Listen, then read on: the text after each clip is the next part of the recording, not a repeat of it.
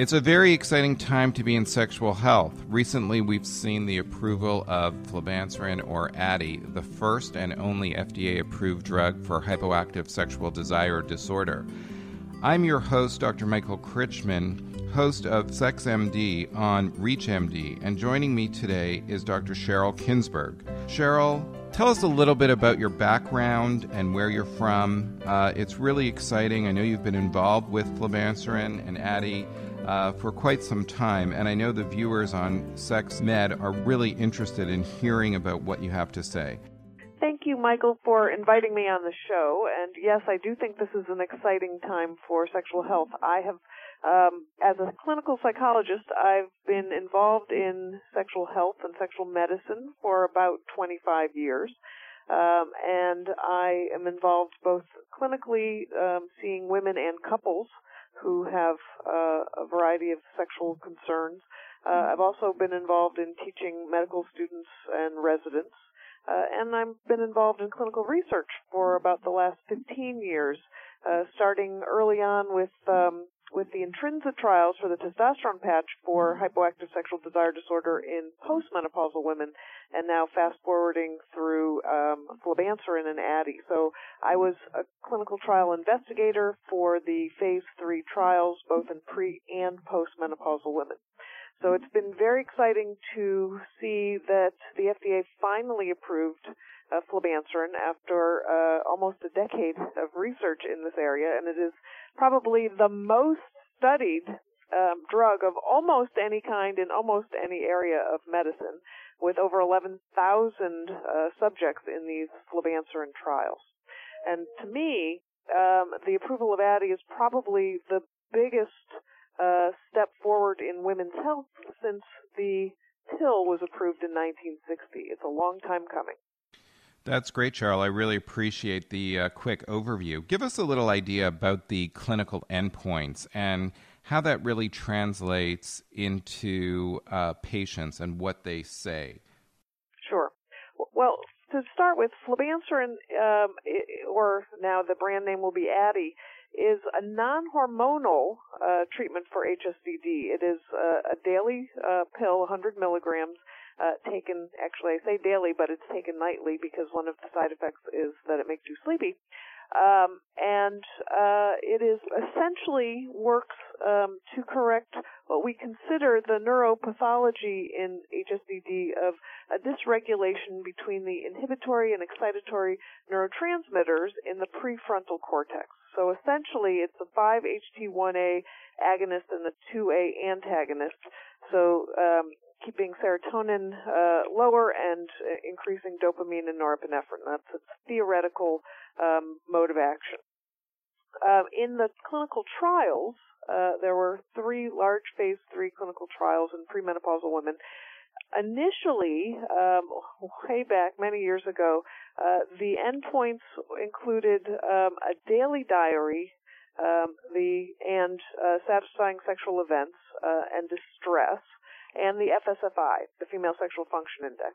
Well, we learned uh, fairly quickly that the to ask women to rate their desire, particularly women who have no desire, on a daily basis um, was not a great endpoint. Um, it number one, it causes uh, subject fatigue, and there wasn't a, a great deal of compliance, and it's hard for women to really sort of microscopically zone in on what their desire is on a daily basis when we consider desire from more of a global gestalt perspective, sort of as a state. So it was essentially a failed endpoint. Um, it, it, it was close to significant, but it did not meet statistical significance.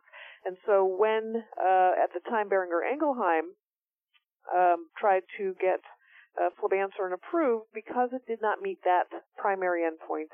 It obviously did not, and so the FDA advisory committee at the time said, um, you know, we think that there's there's promise for this drug, um, but you need to do you know run a clinical trial with endpoints that actually meet statistical significance. So the uh, more recent uh, trial included a much better endpoint, which was the female sexual function this uh, desire endpoint, the desire subdomain endpoint, along with satisfying sexual events as the key uh, primary endpoints with distress as a key secondary endpoint. And with those endpoints, in fact, uh, flibanserin showed statistically uh, improved um, performance on all three endpoints. So that was the uh, the data that moved forward um, to get flibanserin or Addyi approved. So, Sheryl, if I have you correct, you know, it's not only about frequency, women have improved desire, they also have decreased distress. And, you know, I think it's quite important to remember that uh, every woman herself will really define what desire is. And I think one of the important facets to remember is that the patient reported outcomes were very positive in this case.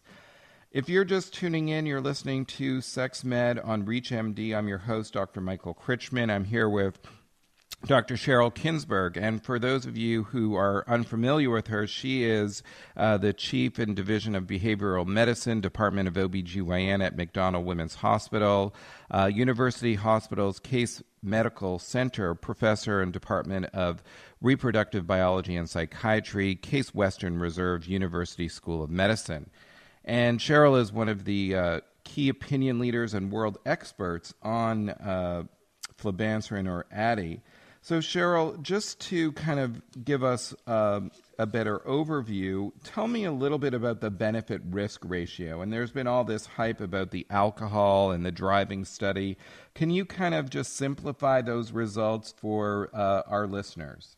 When the FDA is evaluating uh, whether to approve a drug, they're certainly looking at not only the benefit but the risk. Um, and one of the concerns about the benefit uh, was, I think, sort of a misunderstanding of what uh, the results suggested in terms of uh, of benefit. Um, one of the the the points that they argued initially was that the benefit or the efficacy was modest, and therefore compared to a risk, uh, essentially no amount of risk was acceptable because the, the benefit was so modest. But what they really came to understand is that modest was actually very meaningful to women.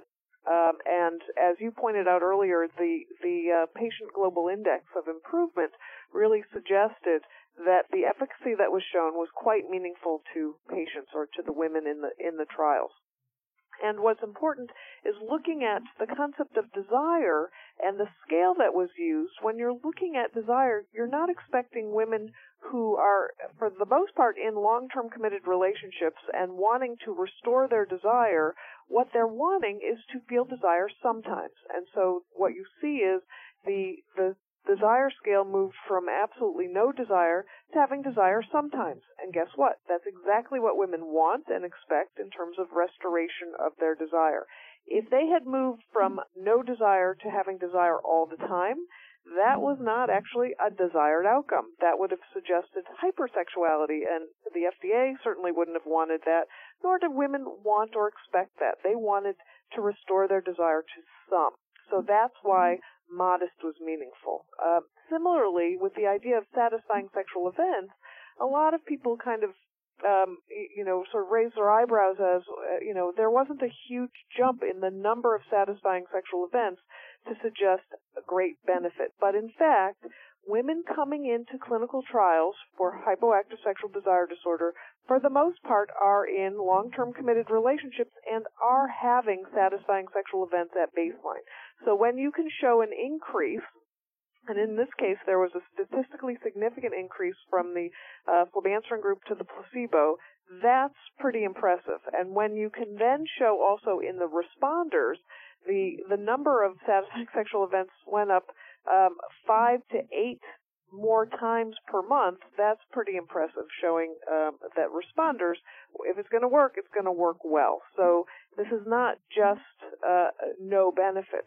On the risk side, which you were alluding to, were the fact that the most common side effects, I call them sort of the seven dwarfs side effects, were sleepy, uh, made made about 10% of women, you know, sleepy, which is why it's dosed at bedtime.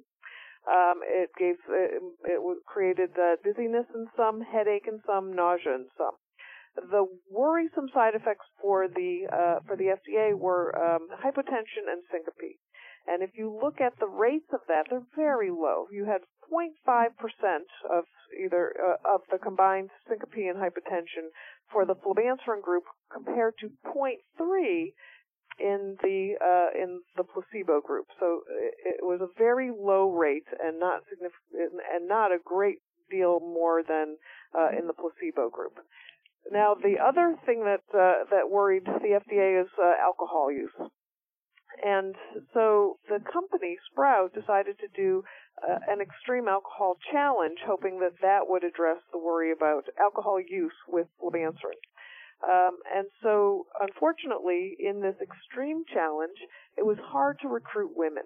Um, so that was one complaint because to ask um, uh, women or anybody to to um, complete the alcohol challenge was essentially asking people to drink two to four glasses of wine rapidly within 10 minutes on an empty stomach in the morning. And um, lots of the women that tried to be in this trial ended up uh, throwing up, and so they couldn't keep the flibanserin down. But in the 25 subjects um, who did complete the, the study, about 25% experienced dizziness, and therefore the FDA has contraindicated alcohol use of any kind while women are taking flibanserin. To be fair, though, you have to realize that in the large phase three clinical trials, um, about 60% of these women, and so there's you know about 4,000 women in these phase three trials, rated themselves as um, as casual drinkers, and so of those 60% who were drinking during their phase three trials, uh, six to 12 months, there was no signal that alcohol was a problem. But for now, alcohol is contraindicated. The other worry for the uh, for the FDA was driving. That they were worried about next day driving impairment because um, because taking flibanserin can make you sleepy. So uh, the company Sprout conducted a driving study, a next day driving study, and in fact uh, there was no statistical um, uh, impairment in driving for the women on flibanserin, and in fact they actually did better, uh, and they drove better than women on placebo. So um, in this risk benefit, there's clearly benefits and really a very modest risk. Great, Sheryl. Thanks for that uh, quick summary. And for full disclosure, I am uh, a uh, flibanserin certified provider, and uh, right now, an additional level of surveillance is clinicians and pharmacists have to be certified. You have to go online, do a review of some slides, answer some questions, do an attestation, and then you can be certified. And pharmacists have to do appropriate counseling as well. And there's a, a specialized um, consent form that needs to be done. Sheryl, before we conclude, I just wanted to kind of get just a quick answer. You know, there's been all this hype and I would say negative press about this medication, calling it the pink Viagra. Uh, and what have you. We certainly know it works in a different uh, fashion on a different mechanism. But as a uh, sex therapist and as somebody who sees someone who's counseling, just give me a quick overview. You know, I know this is not for everybody, and I think it's going to really increase the need for people to see therapists as well. Any idea what's going on, why people are so concerned and so afraid of this uh, opportunity for women to discuss a potential medical treatment for their concerns of lower distressing uh, libido? Well, I do think that there's a, a, essentially a misguided feminism that uh, that the idea is that when you have a pharmacologic option as opposed to just diagnosing somebody with HSDD, which also carries a DSM diagnosis, and um, and using psychotherapy as a treatment for the disorder, somehow making it a pharmacologic option somehow you know creates greater pathology or over medicalizes uh, what has already been considered a medical condition.